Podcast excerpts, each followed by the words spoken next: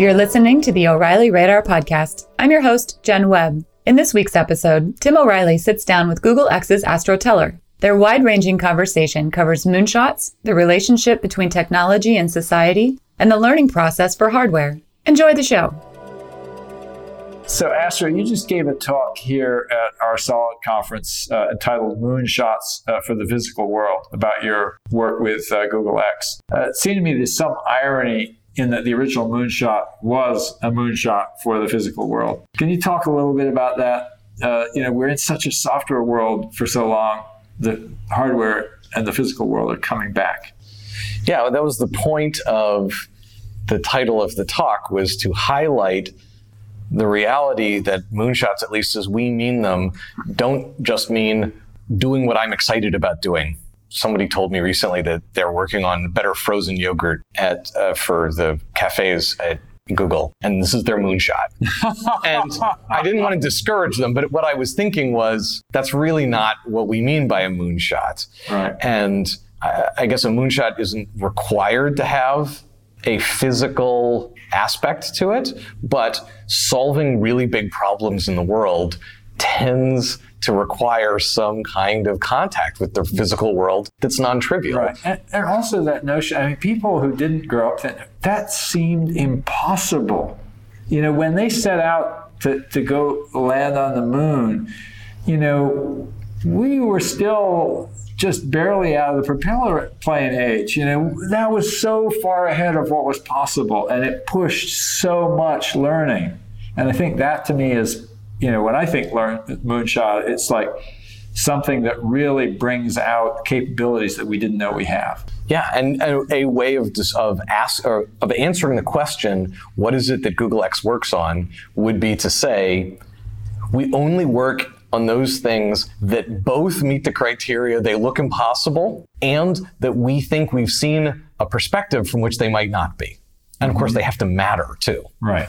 Yes, stuff that matters, absolutely. So, uh, can you kind of give us a list of some of the, the hot projects that you're working on? Sure. So, there are some projects that grew up inside of Google X but have since graduated. So those would be things like the Massive Neural Network project, uh, which is now embedded in the main part of Google and servicing many of the different aspects of how Google functions today. Or Google Glass, which grew up inside Google X but was graduated about six months ago uh, to head towards productization in Tony Fadell's world. Mm-hmm. Or there's a standalone business in the construction and architecture space called Flux that came, originally came out of Google X. But then there are things that are still inside of Google X today, things like the self-driving cars, uh, the contact lenses for um, measuring things about people's bodies while you're wearing contact lens, uh, the stratospheric balloon project, Project Loon, uh, Makani, the energy kite, the airborne wind turbine project are I think, reasonably well known examples of the kinds of things that we're working on. We just, for example, announced yesterday another one in the life sciences space, working on doing what people have tried, including myself, for several decades to do, which is to get medical grade information in a wearable body monitor. Mm-hmm. And I would hardly say that we're done, but I think we have taken at least a interesting step past what has been done before. And that's a very exciting mm-hmm. road. And so those are the kinds of things mm-hmm. that we try to take on. So, you know, a couple of those examples you brought up remind me of a couple of other things about the original moonshot. And that was it became a race. And clearly, self driving cars have kicked off that kind of race where all the automakers now are you know, you really changed the way people thought about that as something that was possible. And so now there are more people trying to do it. Um, I, I, think that's also true with sort of the high altitude Wi Fi. Uh, or, any of the other uh, moonshots sort of kicking off that kind of competitive activity where other people are going, whoa, we got to do this too. I'm not going to say that uh, any of them have necessarily kicked that off, but another one that we've been working on for many years and that several years after we started working on it has become a hot topic is uh, unmanned aerial vehicles for package delivery. Mm-hmm. Um, so now, you know, Amazon and DHL and, and others are also working in that same space. But that's something that we've been working on for quite a few mm-hmm. years. But do you think that, that actually that sort of competitive dynamic is a good thing for moonshots? Absolutely. Yeah. I would be much more worried if we were working on something and nobody seemed excited enough to try to do it also. Yeah. We truly want to make the problem go away. And if we truly want to make the problem go away, well, I'm sure it would be a little bit disappointing not to produce the best solution. That is very secondary to the problem going away in mm-hmm. our minds. So if someone can make a better self driving car than we can, good for them, good for the world. Seriously. So you said something really important here, uh, which is make the problem go away. And uh, the reason that resonates with me is that there's been a lot of discussion as a result of the self driving car and other sort of possible futures, uh, whether it's AI in the workplace or uh, robots uh, of you know the robots are going to take our jobs. This is uh, you know and, and the hollowing out of the economy is actually due to technology. And I think that's a fairly pernicious meme. I think the hollowing out of the economy is actually driven by a bunch of financial decisions made on Wall Street, much more than by technology. but um, I, I do think that there's something really really interesting here when we think about big problems. I think we actually typically create new work because uh, yes, you know, let's let's just imagine a world where there are self-driving cars and taxi drivers and even Uber drivers and uh, truck drivers are, are out of work. Uh, you know, th- there's been a lot of scare stories about that, and yet it seems to me that when once we have that technology, we can start to say, well, what new problems are there that we can solve with that technology. Yes, as you point out, sadly, the world is in no danger of running out of problems to work on. Right. We have more than enough problems to keep us busy for hundreds of years. But even putting aside. but I, I think the, that's super important in this yeah. discussion. The policymakers, I think, need to stop talking about creating jobs and they need to start talking about what is the work that we need to do in the world. Because if you do that work, you do create jobs. Yeah, I was struck by this uh, actually uh, uh, when I went to Mount Vernon, you know, uh, George Washington's, uh, you know, home. And there was this you know, all this, uh, he was really into scientific agriculture, as was Thomas Jefferson. And he had this vision that America could feed the world. And, and there was that economic vision of, wow, there is something that needs doing. And I kind of feel like that one of the things I love about Google X is, is it is driven by solving problems. And those problems actually often do create new opportunities for right. work. And I completely agree with you about the problems. In addition, when you look at the history of technology and its introduction and what happened in society afterwards, mm-hmm. technology has functioned in every case in the past as a lever for the human mind or for the human body. So things like you know, the introduction of spreadsheets destroyed the business the profession of bookkeeping. But because we trained people, we society trained people, they became accountants. Mm-hmm. They they became analysts, and as many jobs as were lost were created, and more work, more productivity was created in the process. The bulldozer took away, in a very analogous way, a lot of jobs from people who were digging with shovels. But because we train them to do things like build bulldozers, drive bulldozers, maintain the bulldozers, right. it wasn't a net loss for the economy. I believe that the failure mode we are currently in, to the extent that there's a failure mode, is not the introduction of new technologies, but the failure of our society to train the young people of the world so that they will be prepared to use these more and more sophisticated levers. Yeah, that's right. And, and, not just the training of the people, but also the social organization that uses the people. Um, Absolutely. It's very, very interesting. Uh, I, I, know that, uh, you know, uh, Sebastian Thrun with Udacity has made a deal with AT&T to retrain their workers, you know, and here's this thing. We have new capabilities for on-demand education that actually make it easier to retarget people. Right. I was talking also with Stephane Kasriel at uh, Upwork, you know, formerly uh, Odesk Elance, uh, you know, about the velocity of job change there and their ability to measure and manage. You know, we have all these amazing new technologies to find out, uh, you know, what's in demand and then to figure out how do we train people to do it. Uh, actually, I, I learned just the other day uh, about this fascinating company called Catalyst IT Services based in Baltimore. It's actually an outgrowth of another company which was called uh, uh, Ping, which does basically analysis of what skills are required to do various jobs. And they ended up deciding they would go after IT services directly. And they're, they're basically, uh, they hire like 15 out of 1,000 people because they do this very powerful skills assessment and training. But apparently it's, you know, they're getting people out of Pizza Hut and placing them in IT jobs after training. You know, this is amazing, you know, upskilling of workers by applying technology to figure out if they have the capabilities and then using technology to train them and then finding them. Right. And that's the virtuous yeah. cycle that technology makes possible. Yeah, exactly. Yeah. So, um, kind of moving back to this uh, notion of, of the real world, uh, in your talk today, you were discussing a little bit uh, what you've learned from Project Loon, but also how you learned it. And you made the point that the way that you do the process can be as important as uh, what you actually get out of it. So maybe you could talk about the learning process for hardware.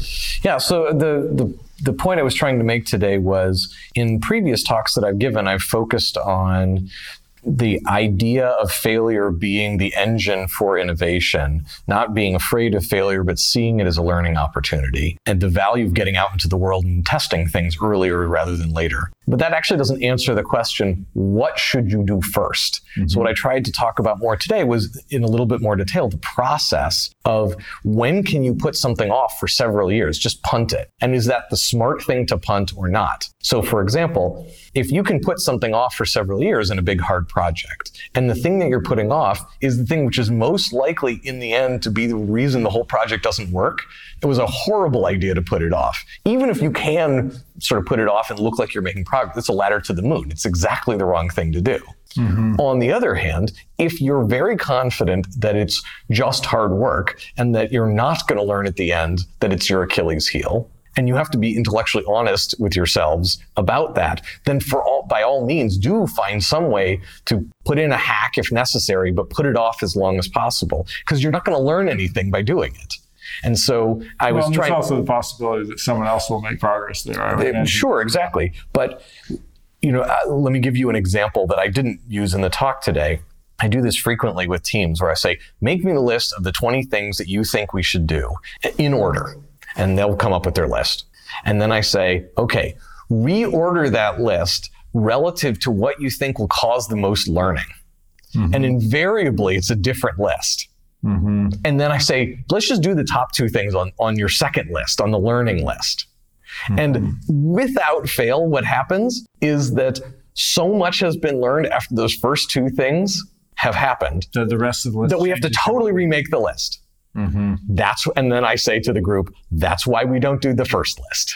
That's a really right? great say. That's a really great lesson. Uh, wow, I want to digest that for a while. That's great. so, um, you know, I, I, gave an example uh, today of the fact that the um, balloon spins freely on its axis. Mm-hmm. And I think that was it's a good example for a project a loon of we, we can't let it just rotate with the wind because ultimately we need our photovoltaics to point at the sun so we can get full power. We can't just occasionally get a little drive-by, you know, sun. And we need to collimate the conversations, these RF links between the balloons, and they have to be pointed at each other very carefully. That doesn't work if they're just sort of freely rotating. We knew that to be the case it's not trivial to let this huge thing the size of the house freely rotate in the stratosphere while the thing under it doesn't move um, because you have to pass power and data through something that can't have any wires on it. And it's super cold and there's almost no air up there. And and yet we managed to put it off for several years and just cherry picked other things that we could learn because there were enough ways we could have failed without doing that.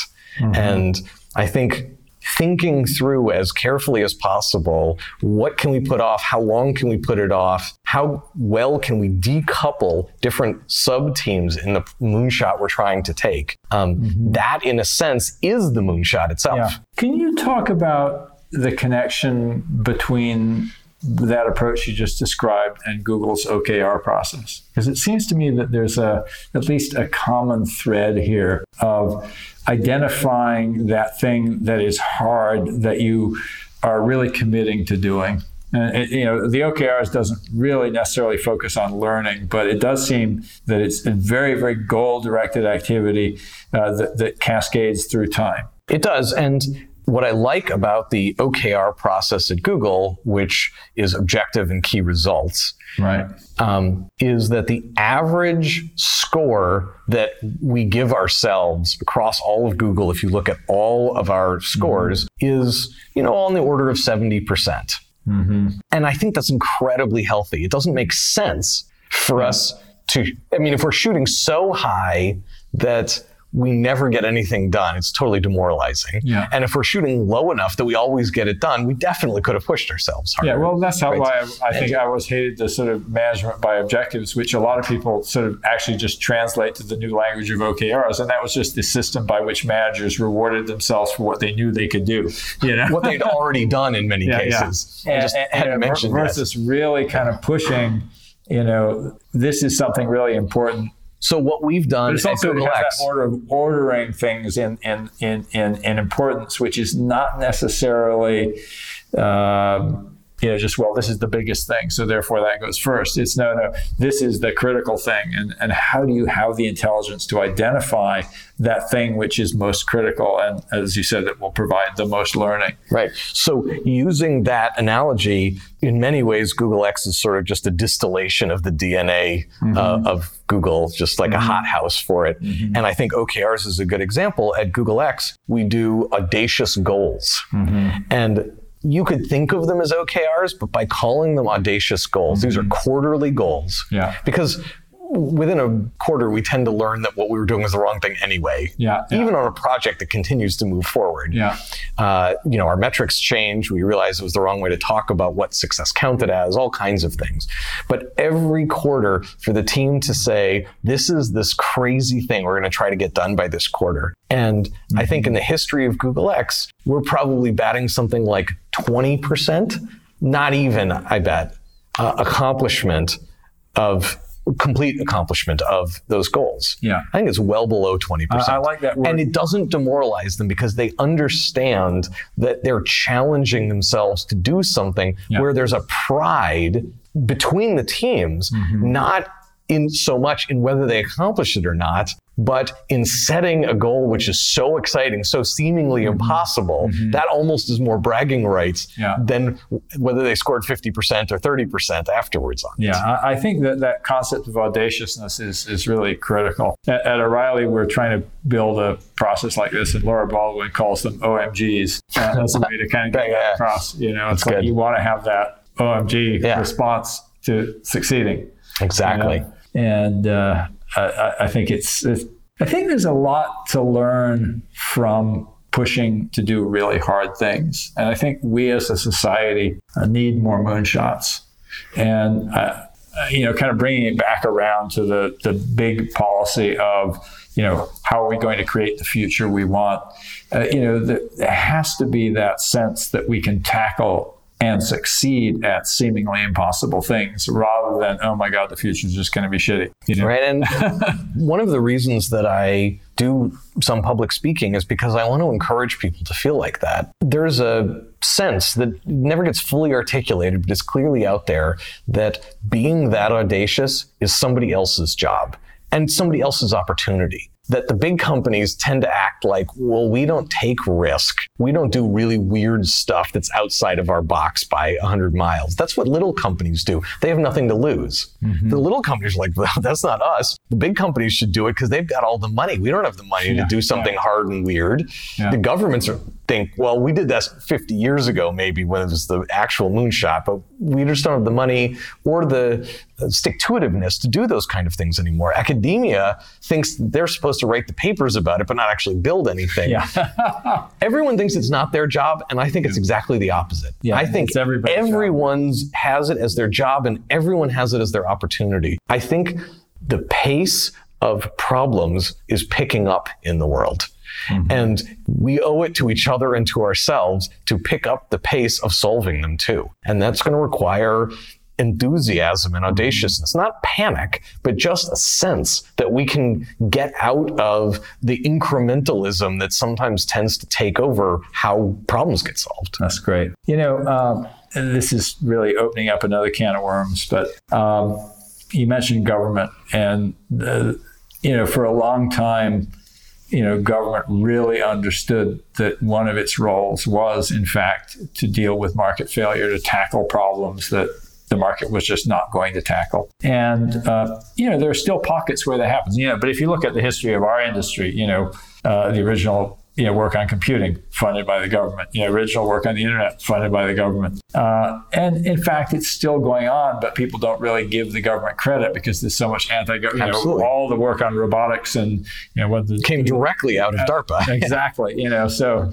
I guess I want to just put in a plug for a, the government is still doing it. We need to recognize and encourage and, and kind of reward government for doing more of that as opposed to, well, those guys, A, can't do anything. Well, guess what? They did, in fact, kick off uh, this huge technological innovation in self driving cars and robotics with the, ch- the, DARPA challenges. And they've done amazing things in, in uh, you know, like the Human Genome Project. So I want to hear it for our collective will to do big things, not just belonging to, to companies like Google. Absolutely. Almost everything we're working on has a rich history of funded basic science. So the self-driving cars, as you were just alluding to, came directly out of work from DARPA and the DARPA Grand Challenge. Uh, things like a, a, lot of the original balloon science that we're now standing on the shoulders of, as it were, came out of uh, the U.S. military and other government agencies that were interested in learning things like about the weather, for example. Mm-hmm. So,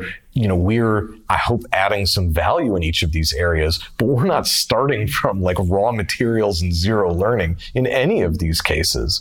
I think there, there is a gap that Google X and others can help fill between the basic science and sort of straightforward commercialization. But no amount of filling in that gap could ever replace the funding that has to go on for basic science where you don't yet have a clear goal. Because if you don't have that, you know, there's a certain kind of, you know, two standard deviation kind of progress that can be made in straightforward commercialization, maybe four standard deviation kind of progress that can be made in a Google X like environment. But the six standard deviation stuff that happens very rarely, but super critically in academia, it's not going to happen unless people have the freedom to be wrong almost all of the time and to look at things that are even more unlikely than the things that Google X works on. That's great. All right, I think that's a good place to wrap. Wonderful. Thank you for your time. Thank you. You can reach Tim through his Twitter handle at Tim O'Reilly and Astro through his Twitter handle at AstroTeller. Thank you for joining us. If you like the show, make sure to subscribe through Stitcher, TuneIn, iTunes, or SoundCloud so you never miss an episode.